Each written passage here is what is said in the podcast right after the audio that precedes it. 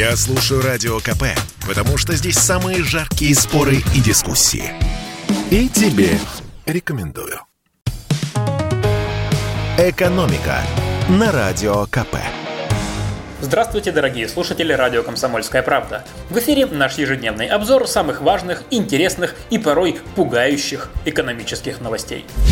Соединенные Штаты могут запретить ввоз американских смартфонов в Россию. Об этом сообщает Рейтер со ссылкой на, естественно, неназванного представителя администрации Байдена. По данным СМИ, введут такое ограничение, цитирую, в случае прямого военного конфликта России с Украиной. Мы с вами прекрасно понимаем, что все эти надоевшие разговоры вокруг этого вот конфликта не стоят выеденного яйца. Но иногда для санкций реальный повод американцам не нужен. Они сами его придумают. Поэтому давайте поговорим о том, чем запрет на импорт американских смартфонов может обернуться для россиян. Мы попросили ведущего аналитика компании Mobile Research Group Ильдара Муртазина ответить на главные вопросы о возможных ограничениях. Вопрос первый. Насколько реальны эти санкции и к чему они могут привести? Эксперт полагает, что вряд ли американцы на это пойдут. Очень вряд ли. С одной стороны, смартфоны являются средством для разведки, сбора данных о нас с вами, так что глупо лишать себя этого средства узаконенного шпионажа. С другой стороны, Россия – крупнейший в Европе рынок, который американским компаниям очень выгоден. Из-за собственного запрета потери американских компаний будут исчисляться миллиардами долларов в год. Плюс, конечно, Россия примет ответные санкции, причем достаточно жесткие. Вопрос номер два. А если запретят не сами смартфоны, а технологии? Вот тут будет грустно. Потому что американские технологии используют так или иначе все смартфоны. Речь идет о санкциях наподобие тех, которые американцы наложили на китайскую корпорацию Huawei. Это из, один из крупнейших в мире производителей мобильников. Они не могли использовать программное обеспечение Google и компоненты, где используются американские технологии. По факту угроза звучит так, что никаких смартфонов в России не будет вообще. Но, напомню еще раз, все-таки такие серьезные санкции очень и очень маловероятны. Еще один вопрос. Могут ли американцы запретить обновляться айфоном, которыми уже пользуются россияне? Ответ – могут. И не только айфоном. Например, вполне реально отключить обновление Android и других американских программ. Скорее всего, под санкции в этом случае попадут не только смартфоны, но и операционные системы. И тогда мы не сможем обновлять, например, Windows.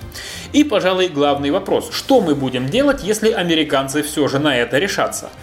На самом деле варианты есть. Существует уже упомянутая китайская компания Huawei, которая, столкнувшись с такими санкциями, придумала свою операционную систему вместо андроида. Она и сможет его заменить. Просто на какое-то время все новые смартфоны в России будут марки Huawei. Затем появятся и другие смартфоны, например, на российской операционной системе Aurora.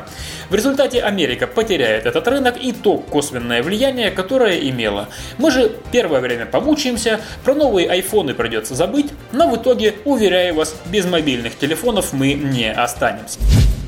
И по традиции в завершение выпуска поговорим о ценах.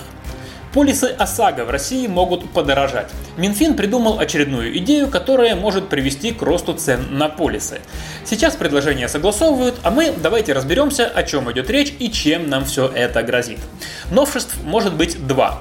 Первое. Хотят увеличить лимит выплат по ОСАГО за ущерб жизни и здоровью. То есть, если, не дай бог, в ДТП по вашей вине кто-то пострадал. Сейчас такой лимит составляет 500 тысяч рублей, а при ДТП с общественным транспортом 2 миллиона. То есть выходит, что если человека сбил автобус, то выплата будет в 4 раза больше, чем если те же самые травмы он получил по вине лихача на личной машине. Действительно несправедливо. И второе возможное нововведение – страховым компаниям предлагается рассчитывать выплаты на ремонт без учета степени износа пострадавшего авто. Споры об этом идут давно. Автомобилисты ругаются, что цены на запчасти и ремонт вообще-то не зависят от возраста попавшего в аварию автомобиля. А страховщики утверждают, что если платить по полной, то люди начнут специально бить старые машины, чтобы чинить их за счет страховки. Сейчас это работает так. После аварии по ОСАГО можно получить либо ремонт от страховой компании, либо деньги.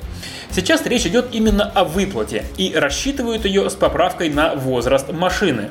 Средний возраст легковушек в России 14 лет, поэтому в среднем получаются суммы удобные для страховых, но мало устраивающие водителей.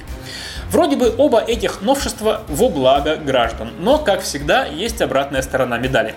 Страховщики уже грозят очередным подорожанием ОСАГО, потому что в случае многих аварий им придется платить больше. Вы спросите, насколько может подорожать полис? Цифры звучат очень разные, но в среднем полис может подорожать на сумму от 20 до 50 процентов. Экономика на радио КП. Это спорт не прикрытый и не скучный. Спорт, в котором есть жизнь. Спорт, который говорит с тобой как друг.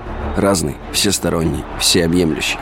Новый портал о спорте – sportkp.ru О спорте, как о жизни –